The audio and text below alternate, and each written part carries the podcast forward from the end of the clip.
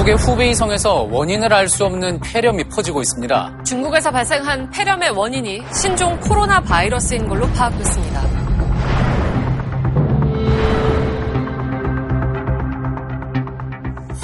첫 발병이 확인된 지 3주 만에 우리나라까지 파고들었습니다. 국내 코로나19 환자가 오늘 1000명을 넘어섰습니다. 2,000명을 3,000명을 4,000명을 넘었고 국내 코로나19 환자는 이제 7,000명을 넘었고 도심에 있는 아파트까지 코호트 격리에 들어갔습니다.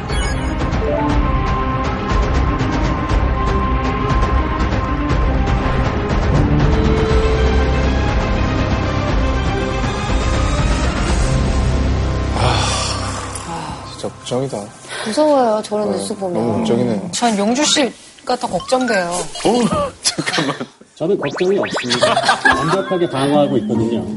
아니, 이 와중에 좀 웃음을 줘서 너무 고맙긴 한데, 너무 혼자만 살겠다고 그러시는 거 아니에요? 깜짝 놀랐어요. 제가 이 마스크를 왜 쓰는지 자, 자, 갖고 합시다. 알겠어요. 제가 이 마스크를 왜 썼냐면 네, 네. KF 그거 있잖아요. 네. 그 마스크를 살 수가 없는 거예요. 맞아. 구할 수가 없어요. 그래서 정말 하다 하다 못해서 이 공사장에 쓰는 거 이거 쓰고 다니거든요. 오늘은 또 특별히 이제 홍지민 선배님 자리에 있었는데, 네. 공연 같은 것들도 취소되고 막 그러셔서 걱정이 어때요? 많으셨어요. 저희 지금 공연계가 사실은 굉장히 걱정이 많고 음. 사실 저는 또 두 아이의 엄마라서 네. 좀 더욱더 걱정이 많습니다. 그래서 오늘 전염병에 대해서 네. 공부한다고 해서 제가 이렇게 달려왔습니다. 반갑습니다.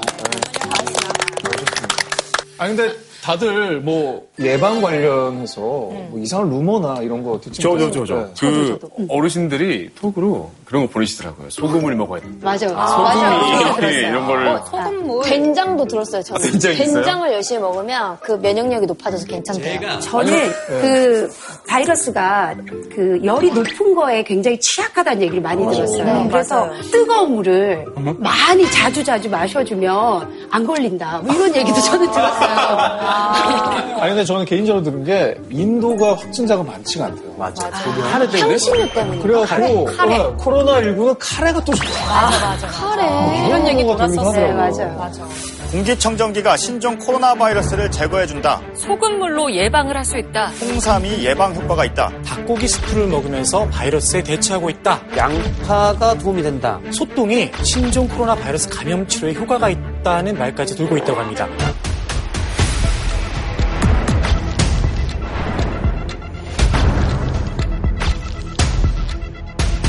오늘 신종 전염병에 대해서 정확한 정보를 들려줄 최고의 전문가를 저희가 모셨습니다. 자, 국내 감염 질환의 최고 권위자인 선생님을 다 함께 불러볼까요? 네. 선생님.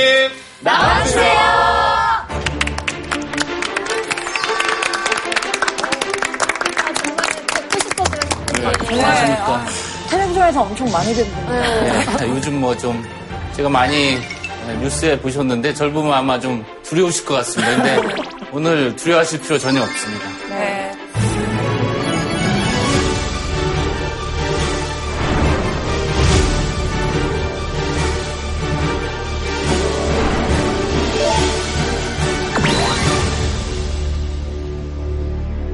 요즘에 병원의 분위기는 어떤가요?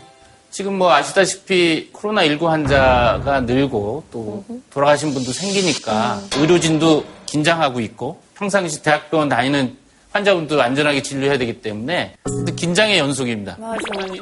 요즘 전화기를 들고 다니다 보면 단체방 같은 게 정말 폭발 직전으로 정보들이 많은 상황이거든요. 너무 궁금해요. 가짜 지금 뉴스가 뭐 너무 저도 이제 많아서. 그런 카톡 메시지나 그런 걸 많이 받고 아, 선생님은 선생님 받으세요? 선생님이 권위자신데 선생님이 그걸 어쨌든 이제 그런 내용들을 평소에 이제 말씀드리려고 나왔는데요. 사실은 2003년에 사스, 6년 뒤에 2009년 신종플루, 2015년 6년 뒤에 메르스, 지금 5년 뒤에 지금 코로나 19가 왔거든요.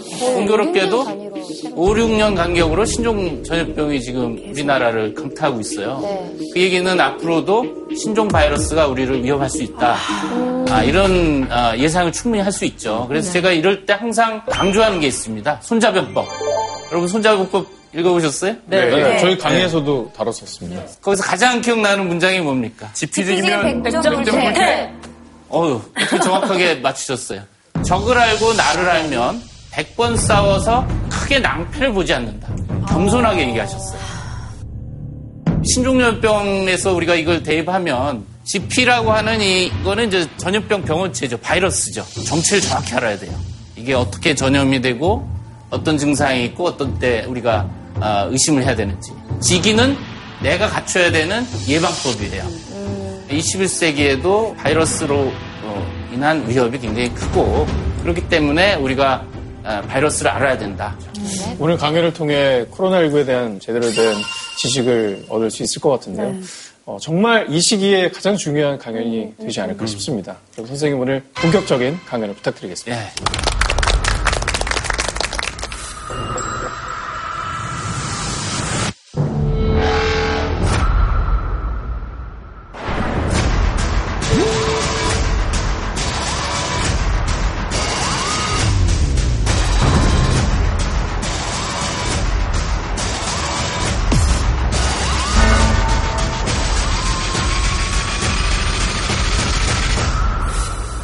요즘 이제 신종전염병 유행하면서 방송에서 이제 나오는 두려운 단어가 판데믹입니다. 판데믹. 네, 여러분 판데믹 들어보셨나요? 판데믹이 뭐예요? 정확히는 모르겠어요. 들어보긴 했는데. 처음 들어봐요. 판데믹이라는 건 이제 그리스어로 판, 모두, 올이란 뜻이고, 데믹은 피플, 사람이란 뜻입니다. 이 모든 판데믹이라는 것은 세계적인 감염병 위기 상태다. 네. 이 판데믹의 이제 특징이 신종병원체가 인체 감염이 생기고요. 그리고 사람 간 빠르게 전파돼야 되고 또 그중에 사망자가 있어야 돼요. 이런 것이 특징입니다. 팬데믹이 오면 이것은 건강 의료적인 문제뿐만 아니라 사회 경제적인 많은 피해를 초래합니다. 그렇기 때문에 간과할 수가 없는 것이죠.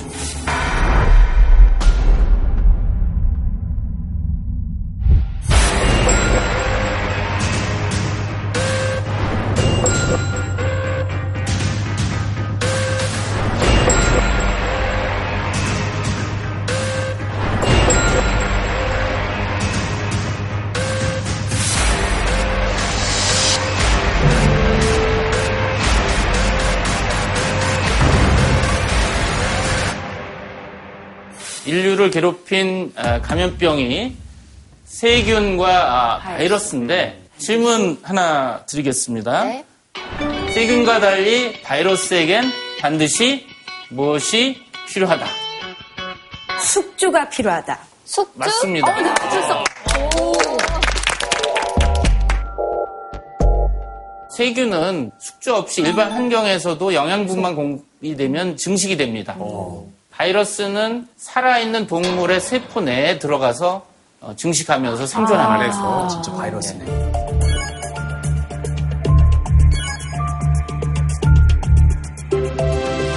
세균 같은 경우는 이제 항생제가 많이 있습니다. 그래서 세균 감염이 많이 이제 줄었죠. 물론 항생제 내성균, 슈퍼박테리아가 지금 문제가 또 되긴 있습니다. 그렇지만은 바이러스가 오히려 최근에는 특세를 하고 있죠.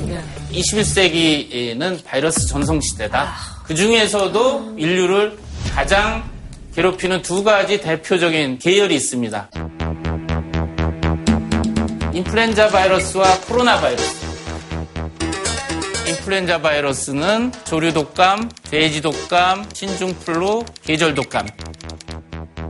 코로나 바이러스는 사스 코로나 바이러스, 아, 메르스 코로나 바이러스. 코로나 19까지 세 가지입니다. 같은 가문이에요? 같은 가문입니다. 사스도 그럼 코로나였던 거예요? 맞습니다. 코로나 가문의 사스 어, 집안, 메르스 집안. 어, 코로나 바이러스는 바이러스 중에서는 좀 큽니다. 그리고 구형이에요. 돌기가 나와 있죠. 스파이크라고 하는 우리 축구화 스파이크처럼 이렇게 나와 있는데 그러다 보니까 저거를 왕관 바이러스라고 명칭을 한 것이고요.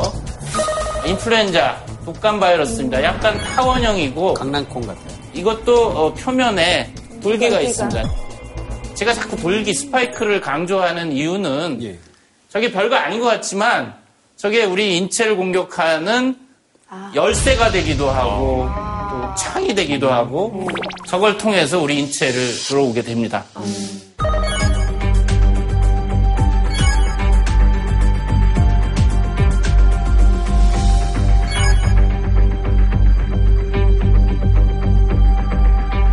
선생님, 그런데 사실은 요즘에는 이제 암도 고치는 시대고 맞아. 이렇게 의학이 굉장히 많이 발전했는데 사스가 언제 적인데 아직까지도 이 바이러스에 대한 우리가 해결책을 못 찾은 겁니까? 1980년도에 천연두가 지구상에서 사라졌어요, 백신으로. 네. 이건 굉장히 성공 스토리고 우리가 뭐 백신이나 항생제로 많이 정복한 것 같지만은 아직도 다수는 백신이나 항바이러스제 이런 게 없습니다. 뭐 그건 뭐 투자도 많이 해야 되고 노력도 많이 해야 되고 때로는 이 바이러스가 약점을 안 보여서 개발이 어려운 경우가 있습니다. 바이러스의 이제 특징들이 있는데요. 대부분 RNA 바이러스입니다. 오른쪽에 한 가닥으로 있는 게 RNA 바이러스고 왼쪽에 두 가닥이 이 사다리 모양으로 되어 있는 게 DNA. DNA 바이러스입니다. DNA 바이러스는 굉장히 안정적입니다. 여러분 친구 중에 굉장히 차분하고 아주 흔들리지 않는 안정적인 친구예요. 예상이 가능하죠. 네. 저 친구가 어떤 행동을 할지. 근데 이제 RNA 바이러스는 안 참습니다. 막 돌연변이도 작, 고 불안하게 생겼어요. 생긴 네, 불안하게 생겼죠. 네, 또 머피 같아요. 머피 같은 게 네, 머피의 법칙. 아~ 실수를 자주 저질, 르는 아~ 자, RNA 바이러스는 왜 에, 자꾸 변이를 일으키느냐? 엄마 바이러스가 새끼 바이러스를 똑같은 모양으로 저 가닥을 만들어야 되는데 DNA 바이러스는 ATGC라고 해서 룰이 있어요. 아~ 근데 이제 A에 C가 들어간다든지 이러면 이제 교정을 해줘야 되거든요. T로.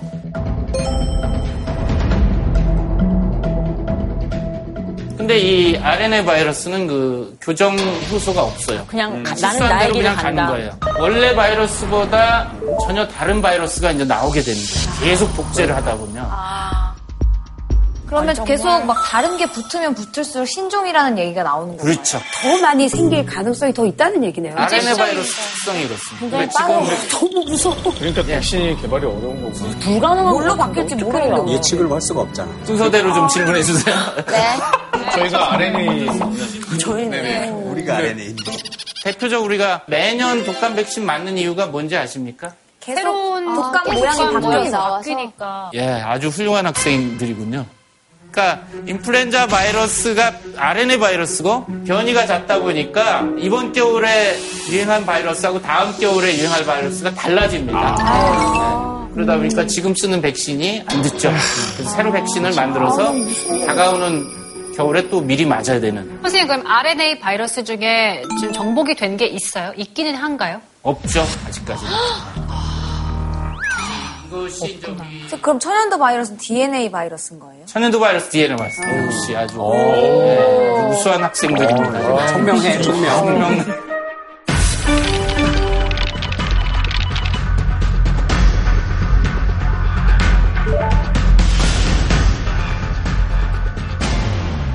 걔네한테 교정 효소를 막 때려보면 안 되나요?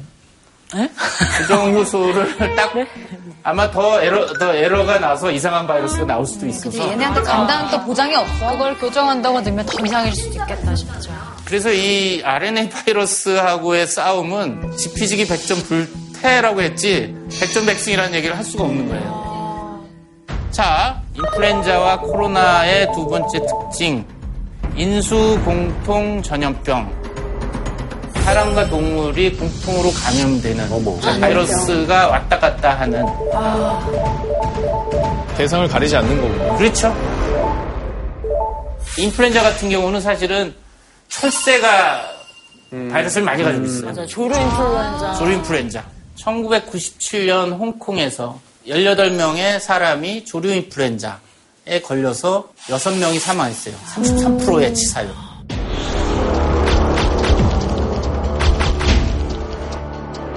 세계가 깜짝 놀랐고 저희 같은 감염병 전문가들도 놀랐습니다. 왜냐하면 그때까지만 해도 학자들은 철새로부터 사람으로 이 조림플랜자는 못 온다. 종간벽이 있다. 일종의 이제 센트럴 도그마가 있었어요. 센트럴 도그마라는 건 우리가 절대적인 명제, 어, 진리라고 믿는 건데 조류인플루엔자 H5N1이라고 하는 고병원성 조류인플루엔자가 철새에 있던 것이 인체 감염이 되니까 세계가 깜짝 놀랐죠.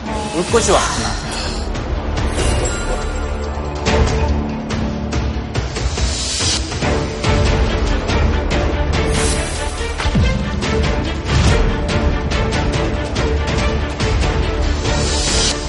97년 이후에 조류 독감이 계속 인류를 괴롭혔습니다. 치사율 100%는 와. 정말 뭐 좀비 영화에서나 봤던 그 정도의 수치 아닙니까? 그렇습니다. 걸리면 다 죽는 거야. 진짜. 한 명의 예외도 없네. 천수만에 가서 철새 기행 이렇게 보러 가잖아요. 그 아, 그러면 철새들의 군무 아름답잖아요.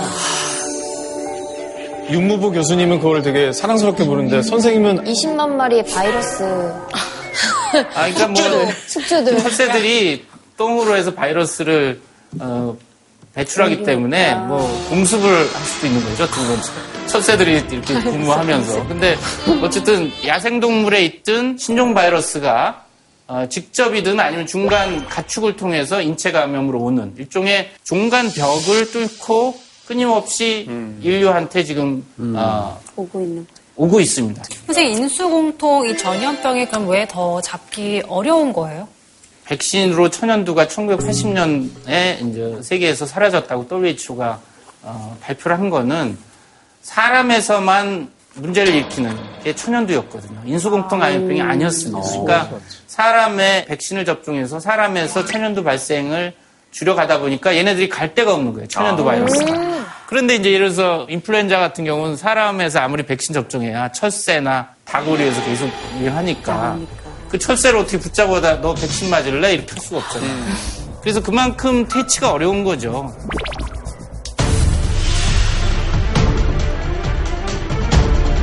신종 전염병의 75%가 인수공통 전염병이고 특히나 RNA 바이러스, 특히나 RNA. 네, 그러면 댕댕이들도 산책하다가 걸릴 수도 있겠네요. 맞아. case by case로 다른데 보통 우리가 계절 독감 같은 경우는 강아지 개도 걸립니다. 독감?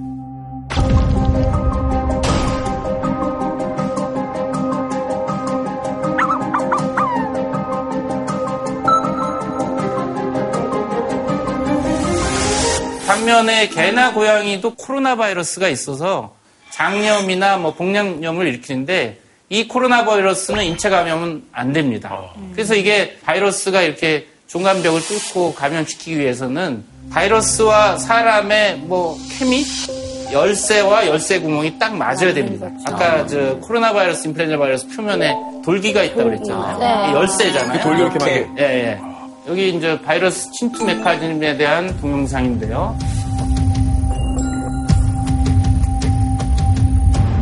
지금 이 돌기가 아, 열쇠고 지금 녹색이 열쇠 구멍에 들어갔습니다. 호흡기 세포에 들어가서 핵, 뚜껑을 열어서 핵산을 방출하고 이 핵산을 복제를 합니다. 지금 복제를 하고 있죠?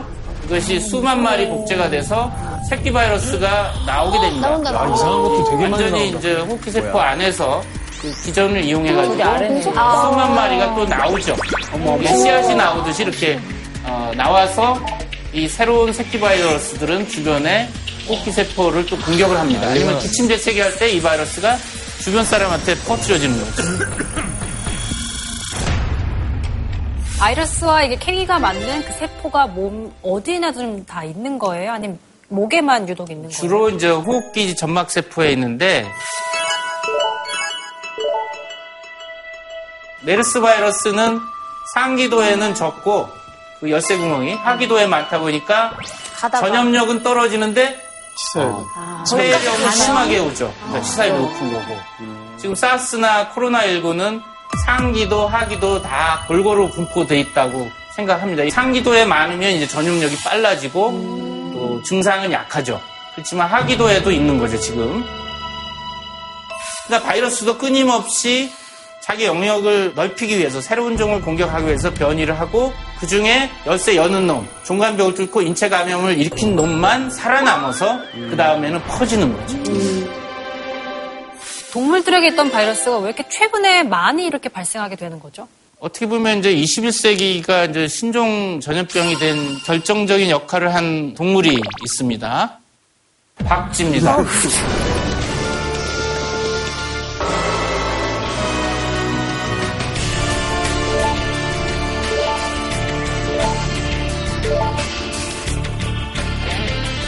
(137종의) 바이러스를 보유하고 있고 이 중에 인체 감염을 일으키는 인수공통 감염 바이러스는 무려 61종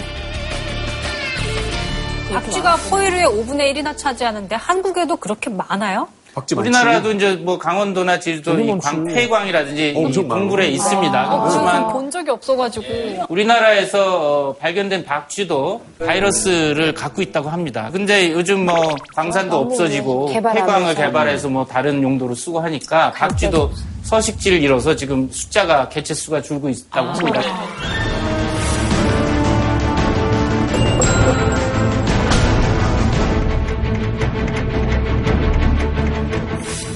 사스는 중국 남부의 광동성에서 원인 모른 계질성 폐렴 환자가 막 시작됐어요. 신종 감염병이 시작할 때는 해외 토픽의 한 줄, 어느 지역의 농촌이나 정글에서 계질이 돈다.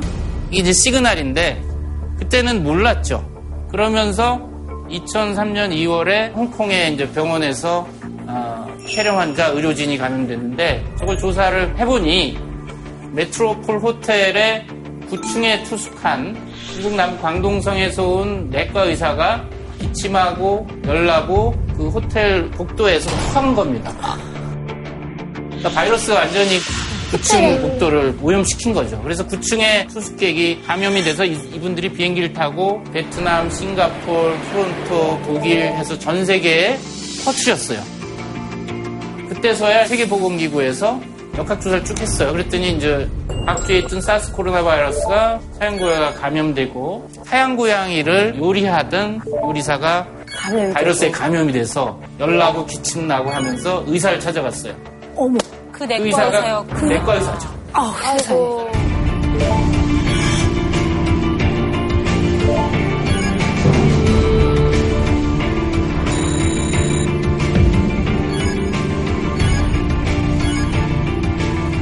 이게 이제 어떻게 보면 21세기의 신종 바이러스 감염병의 아주 전형적인 어, 모습을 보여주고 있고 코로나 19도 이제 그런 양상으로 지금 전개되고 있는 것 같습니다. 물론 선생님. 끝나봐야 알겠지만 박쥐에서 사양 고양이, 사양 고양이 식당 요리사, 의사까지 오면서 계속 그 RNA가 변형이 되고 오면서 옮기는 거예요? 박쥐와 사형고양이 사람이라고 하는 다른 종 사이에 벽을 뚫는 아까 열쇠와 열쇠 구멍을 맞추는 작업을 바이러스들은 변이를 통해서. 적응을 합니다. 빌드업을 해요. 네, 빌드업을 했는데 살한 놈이 강한 놈이다. 사스뿐만 아니라 메르스도 사실은 낙타가 지목이 됐지만 그것도 박쥐에서 온 거라고 알고 있었는데요. 역시 또 에볼라도 결국에 찾아보니까 박쥐였다. 그렇죠. 라는 게 이게 확인이 된 거죠. 네.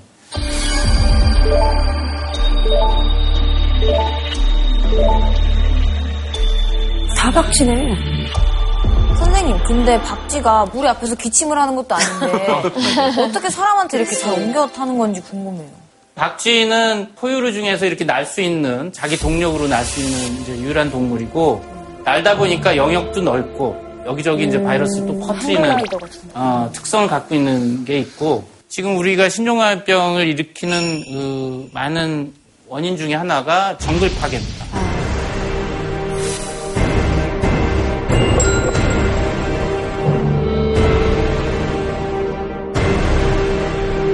대표적인 것이 1918년 말레이시아에서 정글을 개간하면서 돼지 농장을 짓는데 예. 그 돼지 농장의 그 인부들이 갑자기 열나고 뭐 토하고 의식 잃고 소위 뇌염이라고 하는 어, 증상이 나왔습니다. 이것도 계질이죠. 예.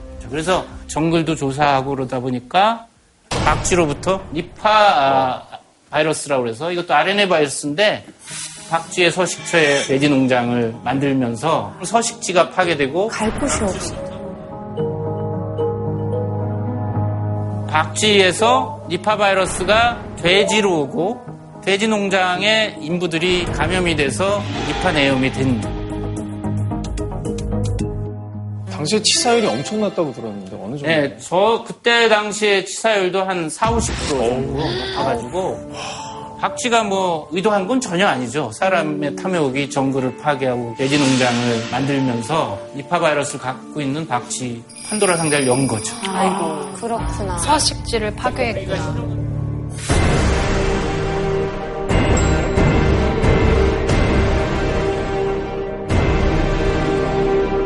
1976년 아프리카의 지금 중앙부입니다. 지금은 콩고 민주공화국인데 당시에는 자이레라고 불렀어요. 국가 이름이. 자이레라고. 정글의 에볼라 강 근처에 에, 마을에서 갑자기 계질이 돌았어요. 마을 주민들이 피토하고 출혈하고 쇼크로 죽는단 말이죠. 한 2, 3일 만에. 알고 보니까 또 박쥐. 소위 이제 출혈열 바이러스. 소위가 에볼라 출혈열 바이러스였거든요. 에볼라 강 인근의 주민들은 워낙 못 살고 단백질 섭취가 필요한데 고기가 없다 보니까 박쥐 고기를 먹는 거예요. 아이고. 그러니까 마을에 이제 박쥐들이 나무에 이렇게 있으면 잡아서 잡아서 먹고. 예, 박쥐를 조리하거나 뭐 익혀 먹는다 하더라도 이제 주변에 조리기구 오염돼 있으면 또 감염이 되는 것이죠.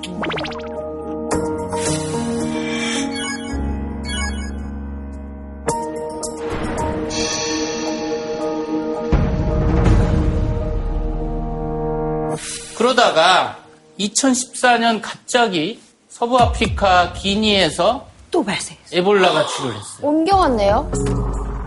기니에서 똑같은 환자들이 막 폭발적으로 생기면서 이번에는 옆에 국가들까지 번졌어요. 아. 그러니까 그 전까지는 저희들 학자들은 아 에볼라라는 바이러스는 치사율이 90%니까 굉장히 무섭지만 순식간에 숙주를 죽여버리니까 전 세계로 퍼지겠어요? 못 퍼지겠어요? 퍼지기 여기 물리적인 어떤 시간이 부족했던 그렇죠. 그래서 미련한 바이러스니까 아 이거 뭐 에볼라는 큰 위협은 안 되겠다 이렇게 생각했는데 벵걸 2014년 이 서부 아프리카 3개국이 초토화가 됐어요.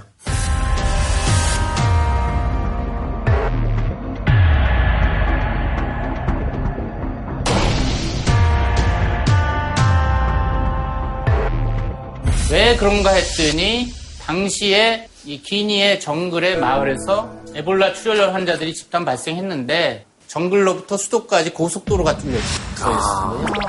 아픈 에볼라 환자가 아프긴 하지만 버스나 고속버스 타고 도시로 가고 도시의 빈민가에 또 유행을 일으키고 또 한국 여행객을 통하고 나이지리아까지 번졌어요.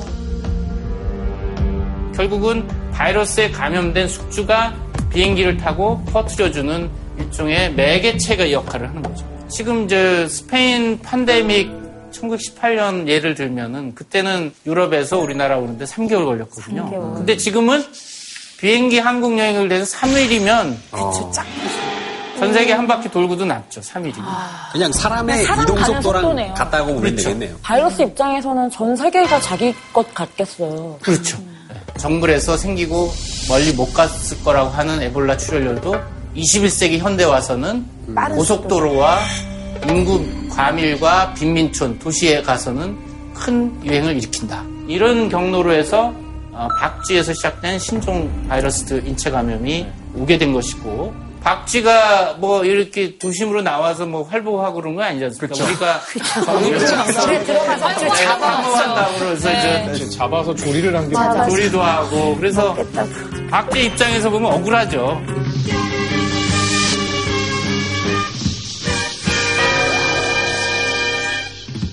이제 우리가 이제 바이러스 하면 제일 먼저 걱정하는 게 치사율이 어떠냐, 전염력이 어떠냐 이 두 가지잖아요. 네, 맞아요, 맞아요. 예. 바이러스의 전략에 대해서 하나 퀴즈를 풀어보도록 하겠습니다. 네.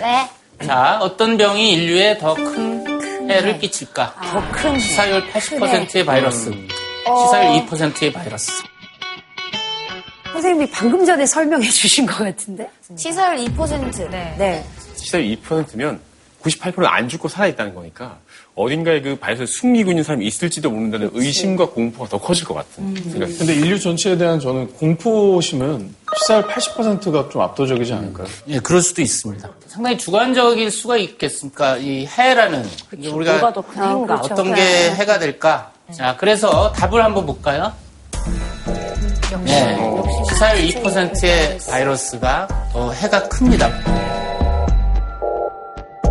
왜냐하면 일반적으로 바이러스는 어, 치사율도 높고 전파력이 빠른 두 가지를 갖기가 힘듭니다. 둘 중에 하나를 양보를 해야 됩니다. 자, 에볼라 같은 경우는 치사율은 높지만 전파력은 빠르지 않죠. 지금 콩고 동부 쪽에 아직도 에볼라가 유행하는데 우리 크게 걱정 안 하잖아요. 그런데 치사율 낮은 바이러스들은 상대적으로 전파력이 빨라서 전 세계에 빨리 확산이 돼서 국가 간 여행이나 교육 피해도 주고 그렇죠, 지금. 또 그런 것이 임팩트가 더 크죠. 그런 측면에서 이제 치사율 2%의 바이러스를 더 조심해야 된다. 지금 코로나19도 약간 이런 느낌이 저는 있거든요. 맞습니다. 사스 같은 경우는 치사율이 9.6%. 높다. 그 다음에 메르스는 35%. 되게 중동에서 아직도 풍토병적으로 유행하거든요. 어머. 근데 지금 코로나19는 중국에서 2.3%라고 합니다. 또 이제 전염력은 메르스는 전염력이 낮아요. 근데 지금 사스나 이 코로나19는 전염력이 빨라요. 치사율은 낮지만 전파력이 빨라서 단기간에 광범위한 지역에 환자가 생기고 전 세계에 큰 임팩트를 주는 그런 아, 사례가 있습니다. 그래서 한번 치사율이 낮은 바이러스 한번 볼까요?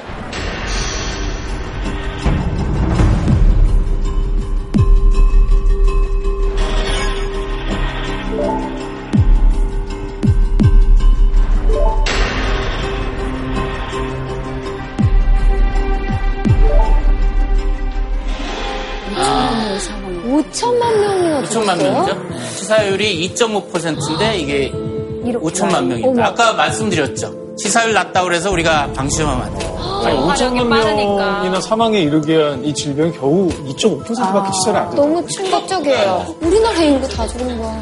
지구인이 거의 다 걸린 거예요. 진짜.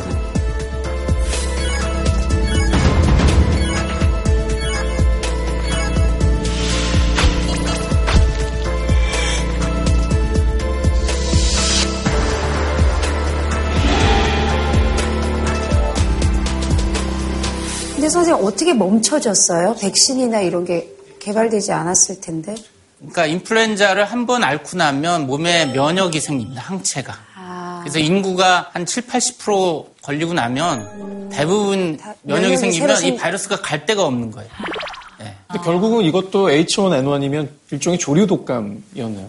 100년 전에 그때 인플루엔자가 뭔지를 몰랐을 때여서 사실은 학자들이 원인을 찾느라고 많이 애를 썼어요. 그래서 그 알라스카 동토에 가서 1918년 독감으로 죽은 어, 시신을 발굴해서 얼려져 있으니까 그대로 냉동 상태로 폐에 바이러스 유전자가 남아 있어서 부활시킨 거죠. 그랬더니 1918년 스페인 독감 원인이 H1N1 바이러스고 A형 독감이고 조류 독감에서 유래돼가 됐다. 그런 거를 이제 과학기술로 밝혀냈죠. 그래서 이 H1N1은 1918년부터 1956년까지 계절 독감으로 약화돼서 순화가 돼서 유행을 했었습니다. 그로부터서 90년 후 2009년 여러분 신종플루 신종플루래.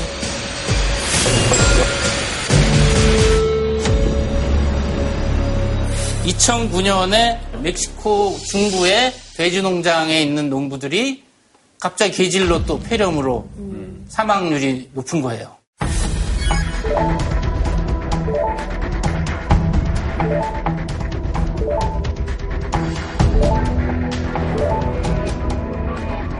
멕시코 중부의 농촌에서 시작된 신종플루가 미국 캘리포니아를 거쳐서 전 세계로 확산이 됐죠.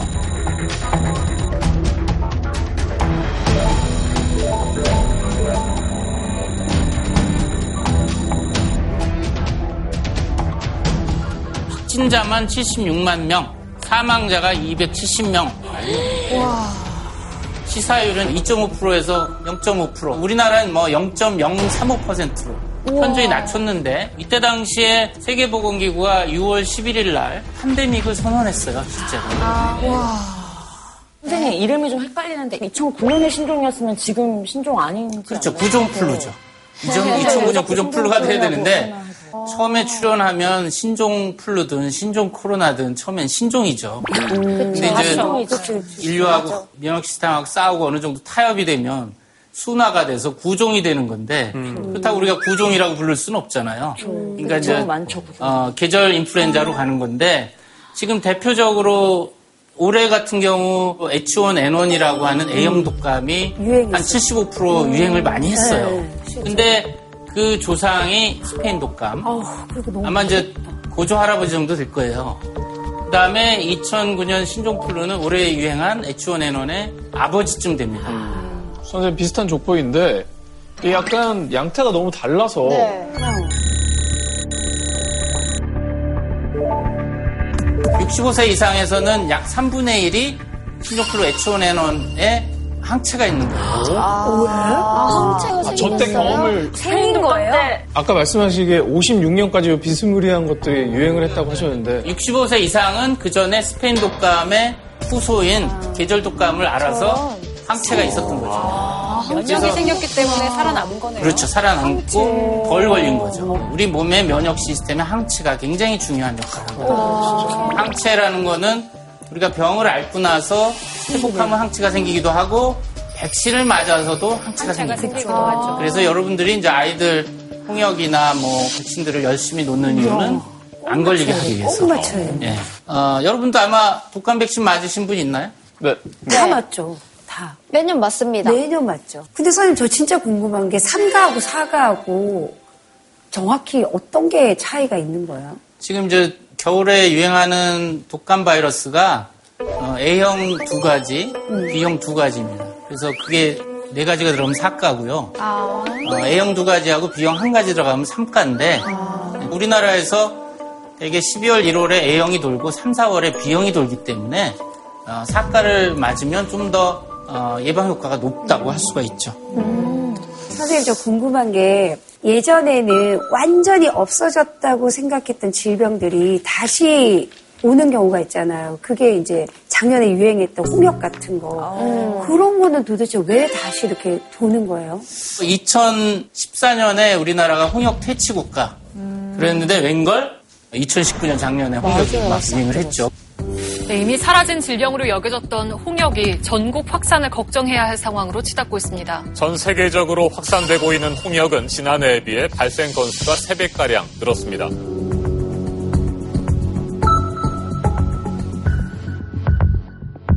참 아이러니죠. 홍역하면 옛날 전염병이고 이제는 뭐 지금 아이들 없어요. 예방 접종도 맞아. 잘하고 있는데 그러니까. 이게 도냐? 홍역은 전염력이 제일 빠른 것 중에 하나입니다. 한 명의 홍역 환자가 18명을 감염시킬 수 있어요. 최대. 전염성이 제일 빠른 놈이에요. 그렇기. 때문에 어떤 인구 집단 내에 어, 항체가 95% 이상 유지가 돼야 홍역 바이러스가 오도 가도 못하고 유행을 안 하게 돼요. 그래서 홍역 항체 조사를 했더니 한 50에서 70% 거꾸로 얘기하면 30 내지 50%가 항체가 없더라고요. 네. 연휴를 봤더니 동남아 이런 여행 교류가 많이 되니까 또 거기서 불러오고 어, 우리나라 아나키라고 해서 백신 접종 안 하고 뭐 자연주의 많아요. 네, 생각보다. 그런 것도 이제 큰 일조를 했죠. 많아요 생각보다. 예, 안 돼요. 참 21세기가 이런 전염병이 어, 창궐하는 이유 중에 하나가 사람들의 어떤 휴먼 비헤이비어, 철학 뭐 이런 거에서도 있고 방심도 있다 그런 얘기를 할 수가 있죠. 선생님, 근데 그러면 이번 코로나 19도 한 번 걸려도 나은 분은 항체가 생기는 거 아닐까요? 아직은 모릅니다. 지금 한 출연한 지 2개월밖에 안 돼서 네. 지금 이제 많은 연구를 하고 있습니다. 이제 코로나19 걸리고 회복된 사람들의 혈액에서 항체가 있나 또 그 항체가 재감염을 예방하는 항체인가를 조사를 하고 있고 지금 코로나19에 대한 치료제가 없다 보니까 코로나19에 걸렸다 회복한 사람의 혈장 거기 이제 예방 항체가 있을 것으로 우리가 추정을 하죠. 중증 환자 치료제로 지금 시도를 하고 있습니다. 하고 있구나. 퇴원한 환자가 다시 확진 판정을 받는 사례가 우리나라에서도 처음으로 나왔습니다.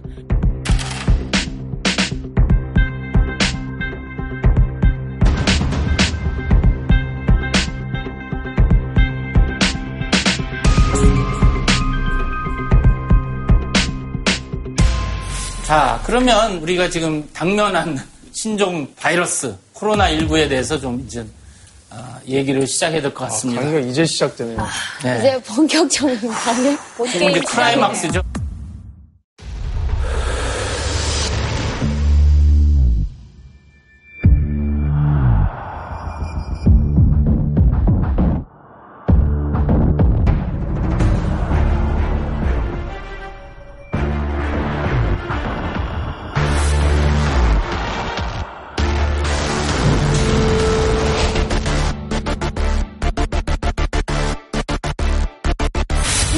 2019년 12월 8일 중국 후베이성 우한에서 원인 불명의 폐렴, 괴질이죠. 시그널. 시작을 했습니다. 시그널. 음. 시그널.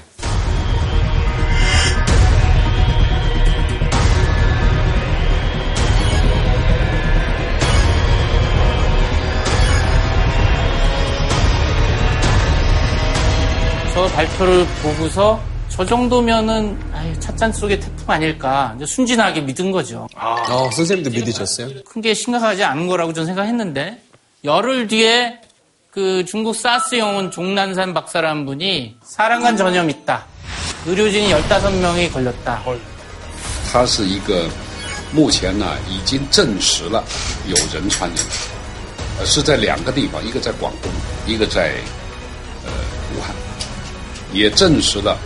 有医务人员的感染，围绕着一些呃有新型冠状病毒感染的一个病人，因为护理啊各方面，所以有十十四个啊这个医务人员感染。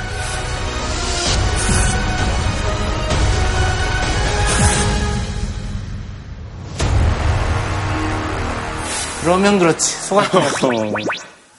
그러면 그냥 뭐 가슴이 철렁 내려앉았어.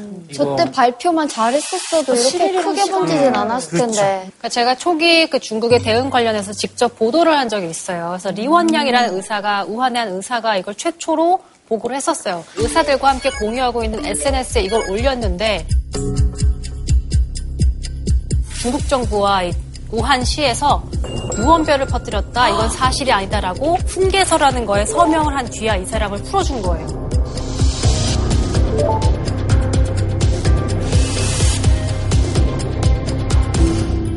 그러니까 초기 대응에서 중국이 정부가 잘못 판단을 하고 어떻게든 막아보려고 했지만 요즘 뭐 막을 수 있는 게 없으니까.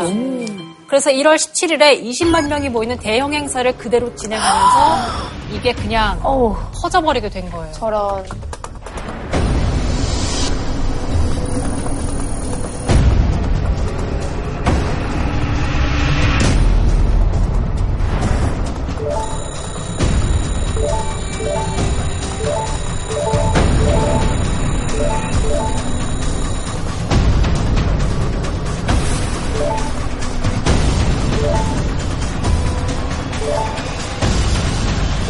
코로나19 바이러스도 박쥐에서 시작된 것으로 알고 있고 중간 수준은 아직 모릅니다. 우리가 뭐 뱀이라는 어, 학자도 있고. 뭐 아. 천산갑이라는 어, 얘기도 있는데 확정된 건 아닙니다. 앞으로 이제 연구를 해봐야 되겠죠. 이 박쥐로부터 이제 오는 이런 바이러스들은 어, 인체에 들어왔을 때는 우리 인체 면역 시스템도 낯설고 이 바이러스도 낯설고 그렇기 때문에 처음에는 이렇게 심하게 염증 반응이 있고 싸움이 일어나는 겁니다. 그래서 폐렴도 생기고 그러다 보니까 이제 사망자도 나오는 건데 앞으로 뭐 오랫동안 계속 유행하되면 이게 이제 치명률은 낮아지면서 계절 독감처럼 어, 인류한테 계속 시시때때로 유행할 가능성도 있다고는 해요. 서로 적응을 해가는 게. 신종플루처럼요. 그렇죠. 선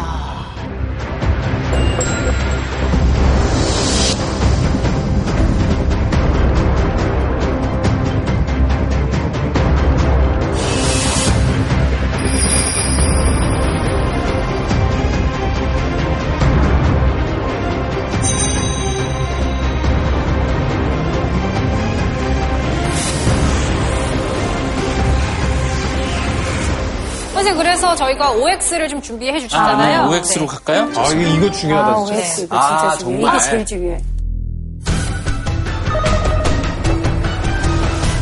그래, 이 얘기 저도 많이 들었어요. 눈만 들었어요. 마주쳐도 감염이 된다고. 맞아요. 레이저가 나오는 것도 아니고 그래서 이건 것 보고를 써야. 된다는 얘기를 했습니다. 맞아. 이건 거짓일 것 같아요. 자, 코로나 19 눈만 마주쳐도 감염 OX. 된다. 그러면서 황당무계한 거지. 이렇게 의견이 갈리네요.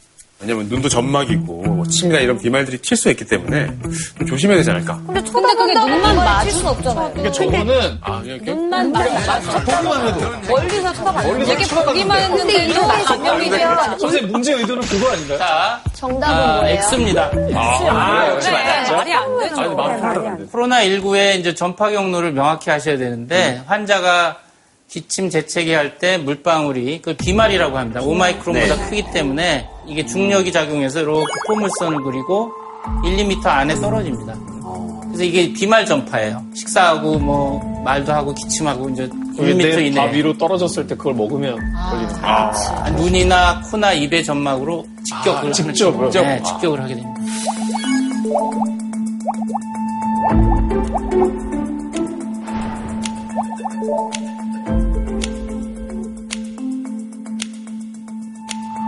선생님, 그런데요. 중국에서 에어로졸로도 이제 감염이 될 수 있다라고 이제 발표를 했었거든요. 에어로졸 전파는 공기 전파예요.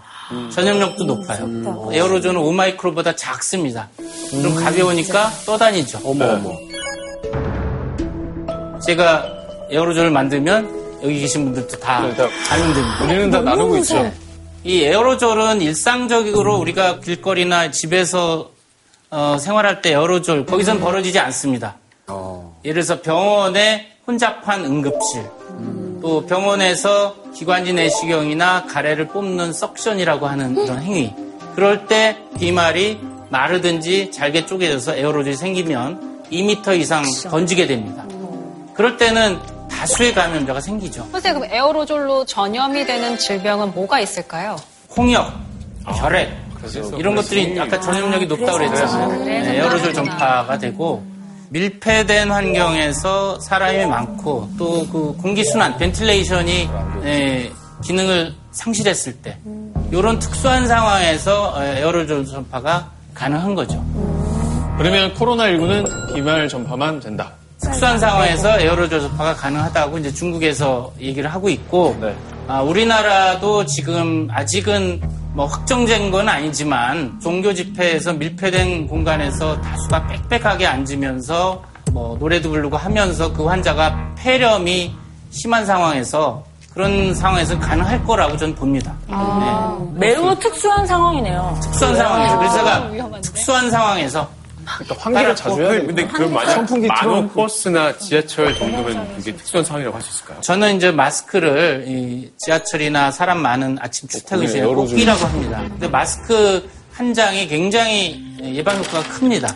코로나19나 호흡기 감염병에서는 마스크가 어, 예방 백신입니다. 물론 손 씻기도 마찬가지입니다. 그러니까 비말 전파라고 하면은 마스크가 좀 가려주니까 침방울이 튀어나가는 것만 조심해도 전파가 좀 덜 된다라는 말씀이신 거죠? 네. 대부분 지금 역학조사를 해보면 2차 감염자 만드신 분들 식사하면서 또 부부 간에 전파 사례가 많잖아요.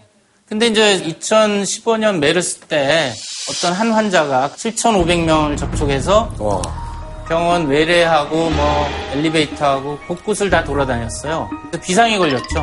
병원 폐쇄하고 추가 환자가 나오나 긴장 속에 봤는데 안 나왔어요. 근데 CCTV를 돌려보니까 이 환자분이 마스크를 쓰고 다니셨어요. 접수할 때나 로비나 뭐 엘리베이터 다 마스크를 착용하고 다니셨고 이송요원 여러분 병원에 가면 환자를 네네네. 아, 네네. 옮겨주시는 요원들 네네. 있잖아요. 근데 그분이 확진을 받아서 또 큰일 났다. 그래서 다시 조사를 해보니까 마스크를 착용하고 다니셨어요. 역시 2차 감염자가 없었어요. 자기를 지키기 위한 수단이기도 하지만 남한테 전파를 시키지 않는 또 막아주는 역할도 하는 이 그렇죠. 정도로 예, 마스크는. 혹시 뭐 코로나19 어떤 환자가 기침 대책할 때 밖으로 비말 전파를 막는 그 효과가 있는 겁니다. 그래서 마스크가 아, 강력한 예방 백신이다. 저는 그렇게 항상 얘기를 하죠. 근데 최근에 마스크 종류도 되게 많잖아요. 그래서 저는 어떤 마스크가 딱 적당한지 그 정확한 자료가 음, 없어서 맞아요. 선생님께서 좀 자세하게 알려주셨으면 좋겠어요. 저런 거 써야 돼요. 이건 좀 오바죠. 무슨 마스크인가요? 이거 반진 마스크. 등급이 있더라고요. 이게 아, 예, 등급이 있습니다. 예, 이게 어, 가스실도 들어가는. 아, 확실하네요. 가스 가스. 코리아 필터라고 식약처에서 미세먼지 마스크. 네. 올라갈수록 효율이 높은 거죠. 그런데 많이 걸러. KF 80 정도면 일반 국민들은 충분하십니다. 아. 뭐 94나 99면 굉장히 그 구멍이 저- 작아서 그거 네. 쓰고 다니실 수가 없어요. 숨수기 너무 불편하죠. 근데 이제 이게 풍기니까 이제 구하기도 힘들고 굉장히 힘들어들 하세요. 그럼 면 마스크를 대신 할 수 있느냐? 네, 저 그거 궁금해요. 면 마스크는 어떤지. 없을 때는 면 마스크를 대용으로 그걸 제가 강력 권장은 안 해요. 없기 때문에 면 마스크는 흡수를 할 수 있지 않나요? 비말을? 예, 흡수할 수가 있어요. 그래서 저도 이제 실험을 해봤는데 면 마스크가 한 3중 정도 두터운 것들은 비말이 튀어도 겉면만 적셔지고 안으로 안 들어갑니다. 근데 이제 면 마스크 얇은 거를 하면 비말이 튀어가지고 면을 흡수해서 입안으로 들어올 수 어, 접촉이 될 수가 있어요. 거기에 요리용 랩을 그러면 숨을 못 쉬잖아요. 아, 생명을 포기하시는 숨을 숨을 포기했네요.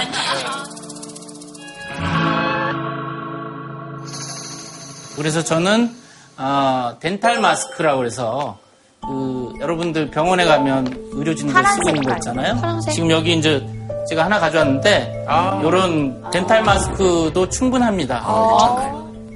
근데 이게 쓰고 벗을 때도 중요하다 그러더라고요. 어, 맞아. 그러니까 이게 양옆을 이렇게 해서 벗어야지. 예, 제가 그래서 오늘 좀 시범을 이 드리려고 착용 방법이 되게 중요하더라고요. 그래서 dental 마스크 잡을 때 이렇게 끈을 이렇게 걸어서 잡아야 됩니다. 그리고 그래 안을 잡으면. 어, 파란색이 바깥쪽입니다. 아, 이게 진짜요? 돼 있어. 이게 별게 아닌 것처럼 보이지만 왠지 파란 쪽이 이게 삼중으로 돼 안쪽이잖아요. 있습니다. 제일 바깥쪽은 방수가 됩니다. 여기다 물을 흘려도 침투가 안 돼요. 흘러내요. 그랬구나. 그 색깔 진짜 중간에 전 몰랐어요. 중간층은 세균을 걸러주는 필터가 있습니다. 제일 안쪽은 오히려 수분을 흡수하는. 그러니까 침이나 콧물을 여기다 흡수해가지고 밖으로 안 빠지게 합니다. 반대로, 반대로 많이 쓴것 같은데, 사람들이. 그다음에 또 여기서 하나 이제 방수하고 여기로 예. 흡수했습니다.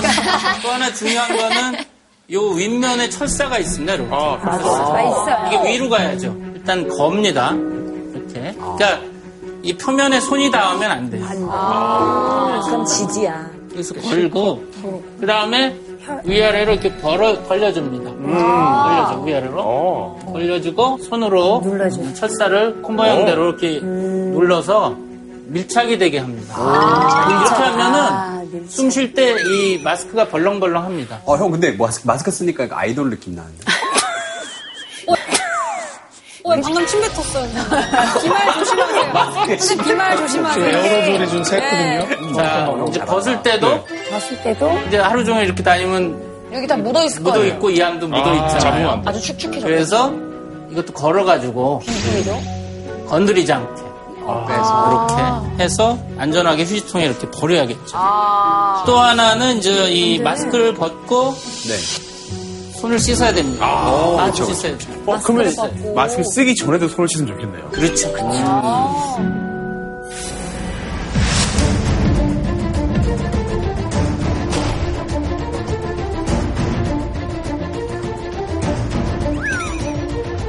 마스크 대란을 돌파하기 위해 정부가 비상 대책을 꺼냈습니다.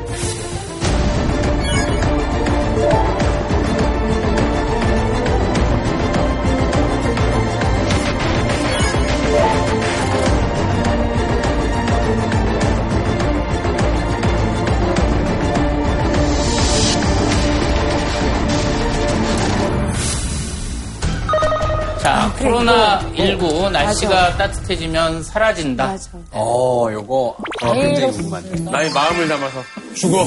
마음을 담아서. 나도 오이지 날 않을까? 불면 없어져라.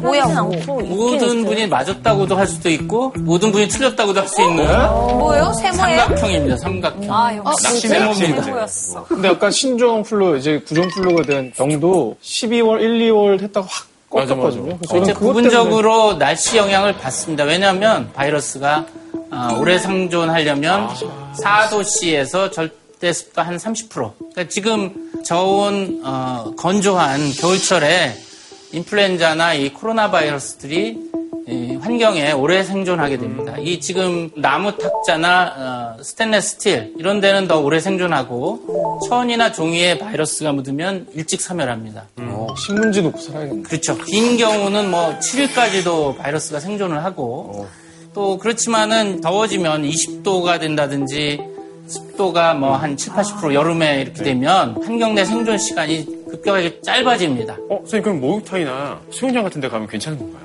이제 수영장은 염소 소독을 하잖아요. 그러니까 염소에 약합니다, 이 바이러스가. 그 목욕탕도 사실은 어, 이래서는 바이러스가 오래 생존 못하기 때문에 안전한데 문제는 이제 사실 집기류. 예, 집기류나 이제 미리 뭐 옷 갈아입는 이런데 뭐 드라이기나 뭐 그렇죠. 그런 그런데. 오염돼 있을 가능성이 있어서 그 목욕탕이 얼마나 위생적으로 깔끔하게 관리하냐, 소독하고 자연건조. 깨끗하게 하면 어 여기 믿을 수 있겠구나 이렇게 생각할 수밖에 없는 것 같습니다. 제가 보기에는. 그러면 선생님 고온 다습한 나라는 좀 걸릴 확률이 덜 하겠네요. 감염병은 바이러스와 숙주인 사람과 환경 이 3자 간의 에, 영향을 받습니다. 이제 환경적인 요인은 전체가 아니잖아요. 부분적인 요인이죠. 그러니까 지금 싱가포르나 태국에서 환자가 계속 생기는 이유는 아직 인류는 이 바이러스에 대한 면역성이 없어요. 그러니까 취약한 거죠. 그런 면에서 이제 세모, 삼각형 세모. 어, 세모로 모든. 바이러스가 다 고온에 약해요? 바이러스마다 좀 다릅니다. 그러니까 인플루엔자나 이런 코로나 바이러스는 어, 저온 건조에 어, 오래 생존하고, 그러니까 메르스 같은 경우는 좀 고온 어, 시간에 더 오래 생존합니다. 지금 어, 사막 출신이라. 사우디에서는 메르스 코로나 바이러스가 이미 신종이 아니에요. 풍토병이 됐습니다. 아이고. 매년 유행을 해요. 중동 여행 가실 때는 여전히 메르스 어, 조심하셔야 됩니다. 네.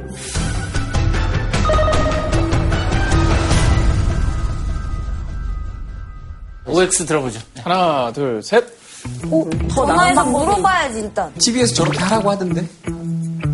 병원 같은데 응급실에 그냥 막 들어가서 뭐 해도 되고 이런 얘기를 들으니까 일단 전화를 하는 게 우선이 아닌가 싶어요. 그러게. 물어는 봐야 돼. 그런데 물어는 봐야 돼. 아닐 수도 있으니까. 근데 이제 물어보는 건 그렇지만 중면이라는 게 있잖아요.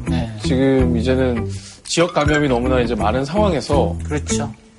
이게 전화를 한다고 다 처리를 할 수 없는 상황을 좀 벗어나지 않았을까? 업무를 과중하게 할 수 있는 질병관리본부에서도 진단 치료 지침 뭐 4판, 5판 이렇게 해서 막 바뀌잖아요. 이제 국면이 지금 입국자에서만 생기던 시기가 아니고 지금 지역사에서 환자가 많이 생기다 보니까 전략도 이제 바뀌어지죠. 이제 그런 측면에서 아주 날카롭게 아, 분석을 하신 것 같습니다. 그래서 답을 한번 보시죠. 반전이네. 그래서 지금 더 좋은 방법도 네. 있지 않아요? 뭐 본인은 이제 연락을 기침을 한번 의심을 해보게 되잖아요. 근데 네, 지금 여태까지 문제가 코로나19 환자가 곳곳에 이제 응급실이나 병원에 가서 병원 감염 일으키면 폐쇄가 되면은 기존의 우리나라 의료 전달 체계에서 치료받고 있는 고혈압, 당뇨, 또 응급수술 이런 게 못 받게 됩니다. 그렇구나. 혹시나 본인이 열이 나고 기침 나서 의심된다 그러면 일단 스스로 자가격리를 한 다음에 뭐 1339나 병원에 연락해서 그 안내를 받는 게 중요한데 선생님 그 의심이 될 때 자가 격리를 한다고 들었는데요. 자가 격리를 하면 어떤 식으로 격리를 하게 되는지도 좀 궁금해요. 일단은 독방에서 가만히 있어야 되고 또 화장실 같이 공동으로 안 공동으로 안 쓰고 따로 써야 되고 식사도 따로 이제 받아서 식사를 해야 되겠죠. 그리고 대면을 꼭 해야 된다 그러면 마스크 쓰고 한 2m 정도 떨어진 상황에서 얘기를 하고 또 독방에 그 창문을 수시로 열어서 환기를 하고 기침 재채기 하면 표면에 바이러스가 생존할 수 있다고 그랬잖아요. 네. 그런 경우를 대비해서 여러분 락스가 집에 있어요. 락스. 네. 그 희석하는 농도에 따라서 어, 락스를 천에 적셔서 이게 빡빡 닦아야 됩니다. 그냥 이렇게 칙칙 뿌려서는 바이러스가 살아있을 수가 있어요. 그래서 지독하네. 천에 적셔서 락스를 이렇게 청결하게 해주면 저 락스를 락스 대란이 락스는 동나기 힘들어.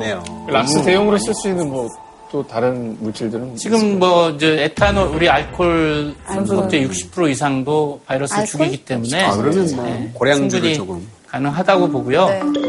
50, 50도. 안 되네. 확진 판정을 받아서 입원하게 되면 어떤 치료를 받는 거예요? 지금 치료제가 어, 아직 확증적인 건 없지만 에이즈 치료제 중인 칼레트라 그리고 말라리아 치료제인 하이드록시클로로퀸이라는 약을 특히나 중증이나 뭐 고령자 아, 만성병 환자에 지금 투약을 하고 있습니다. 물론 이것이 효과가 입증된 건 아니에요. 근데 어, 이 에이즈 치료제나 말라리아 치료제로 허가가 돼서 이미 어느 정도 안전성은 입증이 됐어요. 그리고 시험관에서 이 바이러스와 작용을 시켰더니 바이러스를 억제하는 효과가 있기 때문에 그것만 근거로 해서 지금 쓰는 거죠. 그거 말고도 이제 뭐 렘데시비어라고 하는 에볼라 치료제가 이 코로나19 바이러스에 효과적이다 그래서 중국에서 지금 대규모 임상 시험을 하고 있고 여러 가지 항바이러스제를 지금 시급하게 아, 임상 시험을 하고 있습니다.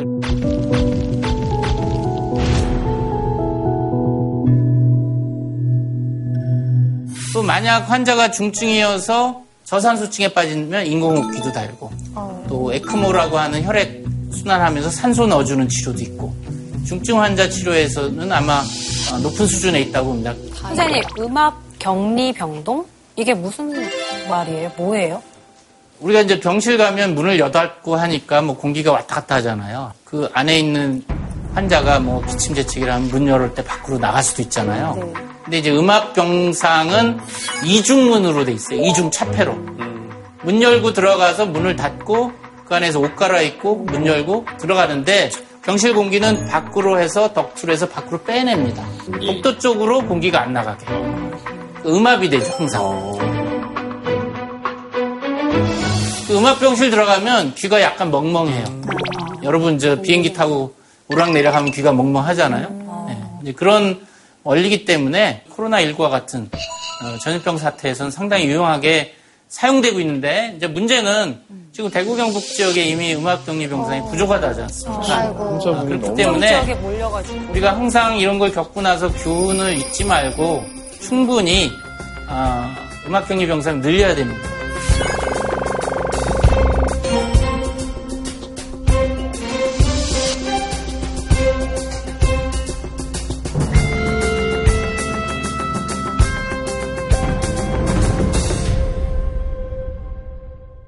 제가 생각하기에는 시군구 지자체에서 보건소하고 시군구 각 지역의 의사회하고 협업을 해서 네다섯 군데의 코로나19 거점 의원, 그러니까 경증 환자를 진료도 하고 중증인지 판별해서 대학병원 보내는 코로나19 진료 시스템과 기존의 우리 국민건강의료 시스템이 섞이지 않도록 동선을 달리해서 이렇게 하셔야 되는데 국민들도 좀 그걸 숙지를 하셔야죠. 네. 그런 측면에서는 어, 정부가 이런 전략을 좀 지자체하고 시군구 의사하고 잘 짜서 체계적으로 갈 필요가 있다고 봅니다.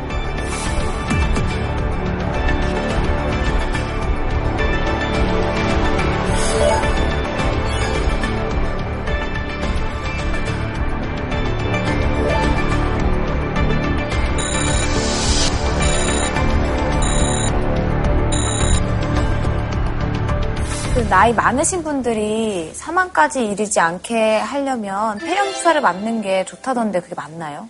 지금 상황에서는 사실은 독감 백신을 맞는 것이 좋습니다. 네, 지금 열과 호흡기 증상이 독감하고 구분이 안 되지 않습니까? 코로나19가. 그리고 지금 독감 유행이 확, 확 줄었어요. 음. 왜 그럴 것 같습니까? 사람들이 손을 잘 손을 잘 씻고 씻으셔야죠. 마스크를 써서. 예, 맞습니다. 이 손쉽게 어, 마스크 착용 열심히 하다 보니까 어, 덩달아 이제 인플루엔자도 감소가 됐어요. 그래서 간접적으로 이 손 씻기 마스크 착용이 그만큼 중요하다. 이런 코로나19뿐만 아니라 인플루엔자나 여러 가지. 제가 왜 인플루엔자 백신을 맞으냐 하면은 인플루엔자는 3, 4월에 또 한번 유행할 수가 있습니다. 앞으로 상황 봐야 되겠지만. 그래서 인플루엔자 백신 안 맞은 분이 백신을 맞아서 인플루엔자 안 걸리면 열과 호흡기 증상이 있을 때 인플루엔자가 아니고 다른 코로나19라는 게 의심해 볼 수가 있잖아요.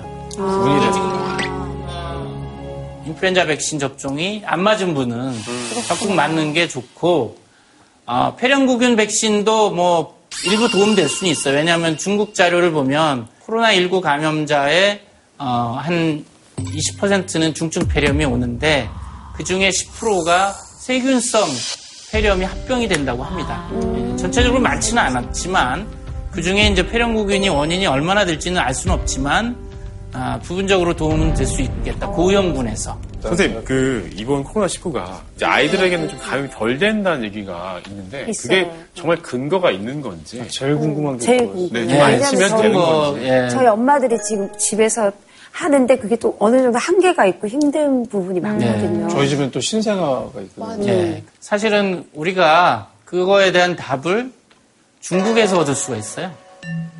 예, 중국에서 7만여 명 환자의 그 자료를 분석해서 발표를 했는데 출생 후 36시간부터 90대까지 환자가 다양합니다. 그렇지만 대부분은 40대, 50대예요. 평균 연령이 50대 초반입니다.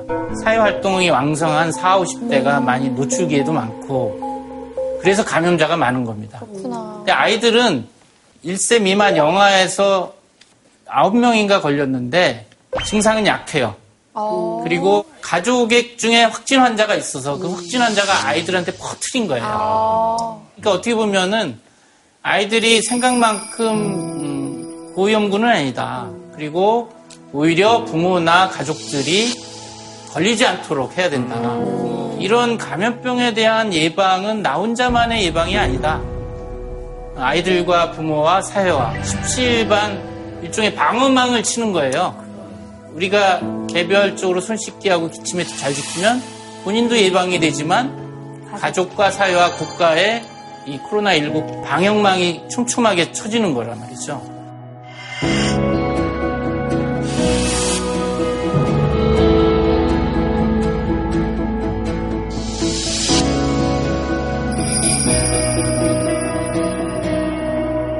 정리해서 말씀드리면 우선 개인은 손 씻기 30초간 철저히 하고 올바른 마스크를 올바른 상황에서 올바르게 착용하자.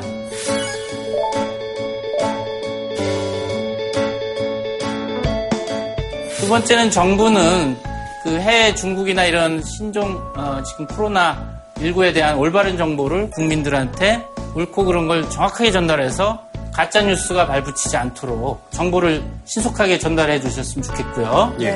마지막으로 이제 소위 우리가 원헬스라고 하거든요.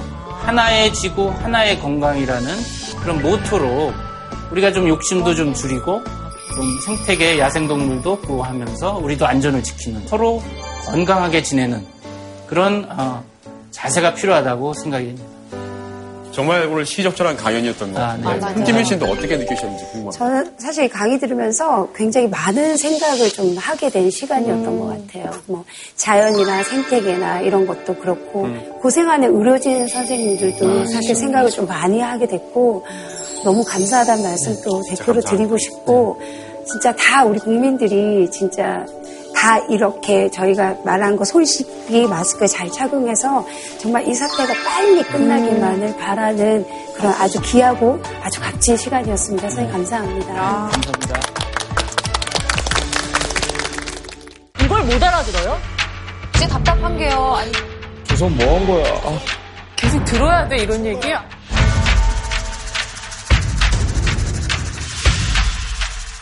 민주반정 쿠데타에 가담했던 사람이죠. 왕을 무릎 꿇린 남자. 여러분 들어보셨죠? 최명길이라. 좀 약간 역적같이 좀 생각하는 경향이 있는 것 같아요. 청나라 신한 것 같아요, 천명기. 목숨보다 자존심이 더 중요할 때가 있어요. 아니죠, 아니죠. 사람 보는 눈이 생긴 거 아니에요? 진짜 현대적. 깨어있는 사람이다. 할 말은 하겠다라는 스타일인 것 같기도 해요. 자, 제가 정리하겠습니다. 오래전- 여러분이 싸우지 마세요, 지금. 최명길. 충신인가? 역적인가?